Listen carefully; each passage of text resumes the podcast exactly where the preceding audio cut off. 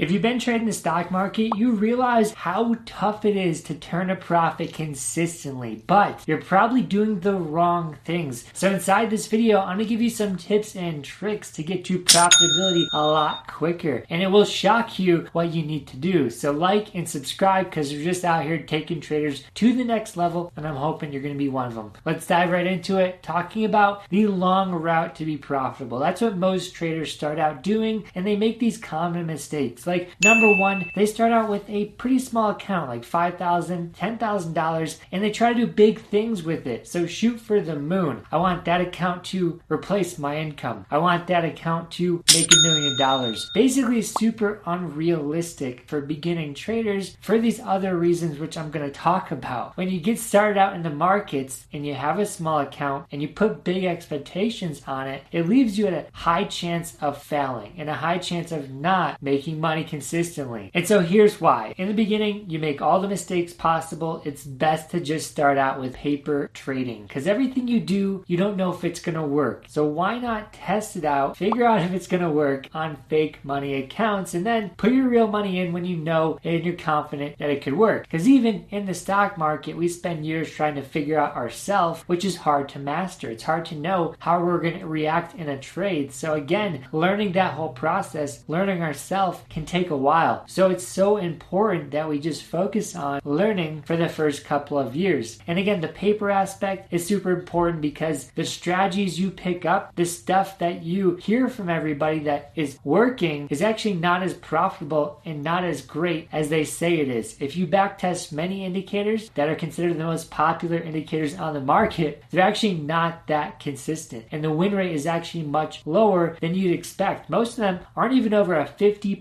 percent win rate, which means you could basically flip a coin and beat most indicators out there. And everybody thinks that indicators are the holy grail to profitability, but it's completely false. And the number one way you can figure that out is by back testing. So paper trading and back testing. Those are the two things beginning traders fail to do. And if you just back tested a strategy before using it, imagine how much money you could save. Imagine how many headaches you wouldn't have from thinking it works and then realizing after losing all that money it doesn't. So the key to staying in this game long term is to have less headaches, less money lost in the beginning so we can get more confident, get more profits quicker. And the very last thing traders do, which hold them back and make sure that they're failing in the beginning, is using these leveraged assets, options, with very low inherent win rates. You can actually look at an option and it will tell you the percentage of it being profitable at the time of expiration. Basically, you getting into a play, you should be able to know right away the chance of possible profit, even before the play starts. So here's the thing most traders are buying out of the money options with